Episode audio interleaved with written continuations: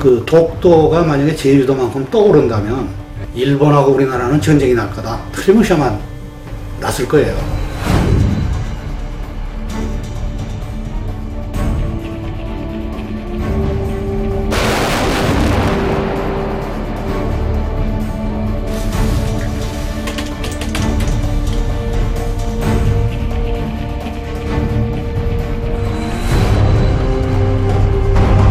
조그만 섬이 떠올라가지고 거기서 아주 참 복잡하고 지저분한 나라가 생겼다가 그 나라가 폭삭 다시 바닷속으로 빠져버리는. 나 자신에게 한번 자유를 줘보자. 무한대의 자유를 나한테 주는 거죠. 상상력의 자유를.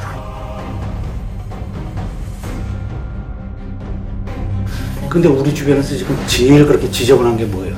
정치형이에요 이걸 논리적으로 이걸 배경을 해가지고 이곳이 이러이러 이러하기 때문에 이런 사건이 벌어졌다. 우리나라 정치가 지금 그런 식이 아니잖아요. 막간하는 정치 아니에요. 지금 막 전모대로 막 벌어지잖아요.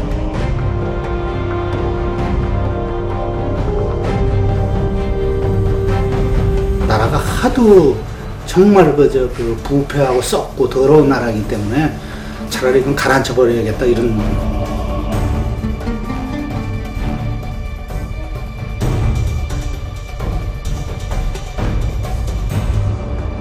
근데 여기서는 뭐냐면 내가 그래서 막소설이라고 붙인 거예요. 그러니까 막 하고 싶은 대로 하, 하게 내버려 두자는 거죠.